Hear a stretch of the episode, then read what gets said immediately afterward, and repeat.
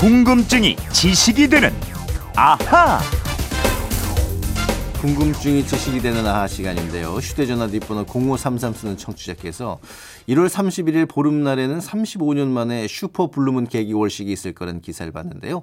문득 동양과 서양에서 보는 달은 왜 서로 다른지 궁금해졌습니다. 우리는 보름달을 보고 소원을 빌거나 춤추는데 서양에서는 보름달이 뜨는 날은 정신이 이상해지고 늑대 인간이 늑대로 변한다는 얘기도 있잖아요. 왜 이렇게 다른지 이유가 궁금하네요 하셨어요. 자, 정다희 아나운서가 잘 해결해 주실 겁니다. 어서 오십시오. 네, 안녕하세요. 정다희 아나운서도 네. 달 보면서 소원 빌어요. 더 이뻐지게 해주세요. 작년 추석 때 달 보면서 소원을 열심히 빌었죠. 음. 어. 음. 이번 정월 대보름 때도 또 한번 빌길 바랄게요. 아 오늘 오늘, 오늘. 오늘 네, 오늘. 좀 기대를 예. 하고 있습니다. 오늘 월식이 있는데 저는 이게 항상 헷갈리는 게 월식하고 일식이 있잖아요. 이게 다리 아- 다리가 래서 안 보이는 게 월식인지 일식인지 음, 그게 늘 헷갈려요. 헷갈리죠. 어. 월식, 일식할 때 그 식자가 좀 먹을 식자예요. 아, 그러니까 월식은 달을 좀 먹는 음. 것, 달의 일부 또는 전부가 가려져서 안 보이는 거고요. 일식은 해와 지구 사이에 달이 들어가서 해를 가리는 현상입니다. 정리가 되네요. 그러니까 오늘은 달이 안 보이는 밤이 되는 거잖아요. 그렇죠. 어, 근데 우리 조상들은 보름달 보면서 소원을 빌곤 했는데 이거 왜 그랬을까요? 어, 동양에서는 달을 신성한 존재로 여겼거든요.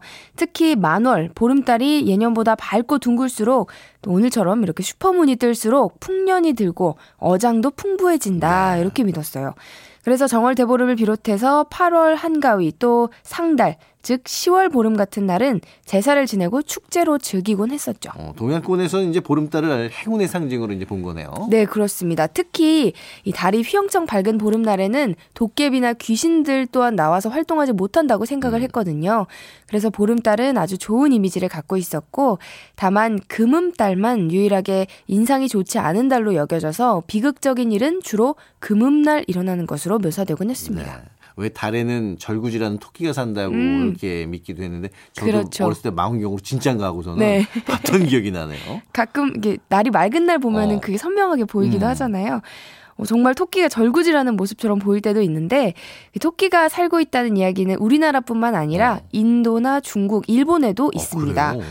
문화적으로 서로 영향을 주고받았기 때문에 달에 토끼가 사는 이야기가 퍼졌다고 음. 볼수 있겠죠. 근데 이 서양에서는 토끼가 산다고 하진 않았죠. 유럽 사람들은 달에서 책이나 거울을 들고 있는 여인의 모습을 보거나 오, 아니면 꽃게가 집게발을 드는 형상을 떠올렸대요. 그래요. 그래서 독일 사람들은 달에서 남자의 팔뚝을 보기도 어. 했고요. 지구 반대쪽 남미 페루에서는 네. 음. 동양과 좀 비슷하게 두꺼비 모습을 찾기도 했습니다. 두꺼비. 예. 그러니까 달 그림자, 달에서 좀 어둡게 된 부분을 보고 상상을 하는 거니까 어떻게 보면 토끼로 보이기도 하고 어떻게 보면 또 여인으로 보기도 하고 그럴 것 같아요. 네, 그렇죠. 근데 우리 동양 사람들이 달에 토끼가 절구를 찍고 산다는 상상력이 너무 탁월했는지 음. 1969년 아폴로 11호가 처음으로 달에 갔을 때 닐 암스트롱을 비롯한 우주 비행사들은 네. 착륙하기 직전에 토끼를 계속 찾아보겠다 어. 이런 교신을 어, 하기도 굉장히 했대요. 유머러스한 교신을 했네요.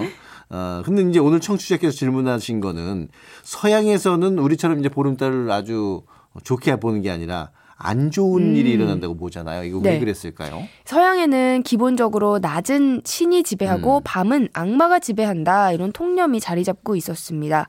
그래서 자연스럽게 밤의 상징인 달을 별로 달갑지 않은 존재로 여겼고요. 네. 특히 크기가 가장 큰 보름달은 거의 공포의 어. 상징물처럼 돼버렸습니다. 만약에 13일 싫어하잖아요, 서양인들. 13일에 금요일인데 그날 보름달까지 뜨는 날이다. 이러면 지금도 아예 외출을 삼가는 사람들이 그 있대요. 정도로. 예. 근데 또 달빛이 정신 착란을 일으킨다고 믿었다면서요? 이건 또 왜 그랬을까요? 네, 그 생각은 고대 그리스 때부- 때부터 시작이 됐는데 네. 의학자였던 갈레노스를 비롯해서 잘 아시는 아리스토텔레스와 히포크라테스 학자들은 모두 정신 착란이 음. 달의 성쇠, 주기와 괴를 같이 한다. 이렇게 봤습니다. 이때 정신 착란은 간질로 불렸던 뇌전증을 말하는데요. 네.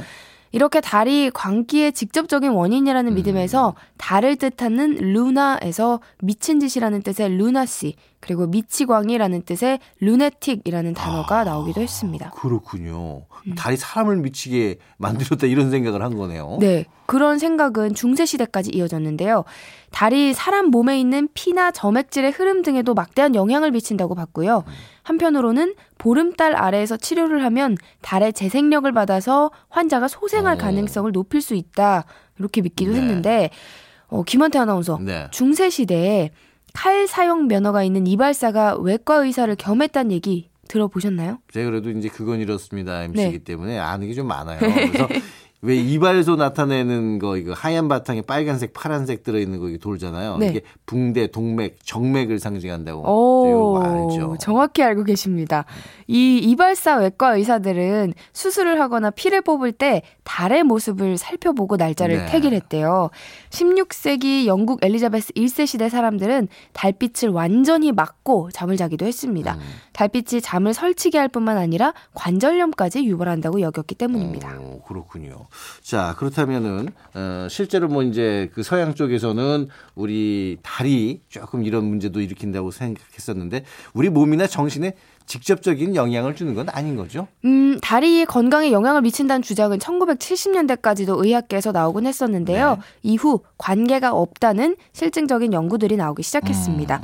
특히 10년 전 2008년 오스트리아 빈 대학교 연구팀이 36년간 발생한 자살 사건 6만 5천 건의 음. 발생 시기와 달의 위상을 검토한 결과 전혀 연관이 없다는 어. 결론을 내렸고요. 이탈리아 베로나 대학 연구팀이 8천 건이 넘는 10년치 정신과 진료 데이터를 놓고 음. 달과의 관계를 또 분석한 결과 역시나 관계가 없다는 결론을 도출했습니다. 이런 것도 다 연구를 했네요. 네. 예. 아, 우리처럼 이제 보름달을 보면서 또 즐겁게 웃고 희망과 소원을 빌고 뭐 이러면 되는 거죠. 네. 그렇죠? 자, 오늘 꼭 주무시지 마시고 오늘 밤, 네, 오늘을 보면서 기대해봅니다. 소원 빌고 네. 소원 성취하시길 바랄게요. 지금까지 정다희 아나운서와 함께했습니다. 고맙습니다. 고맙습니다.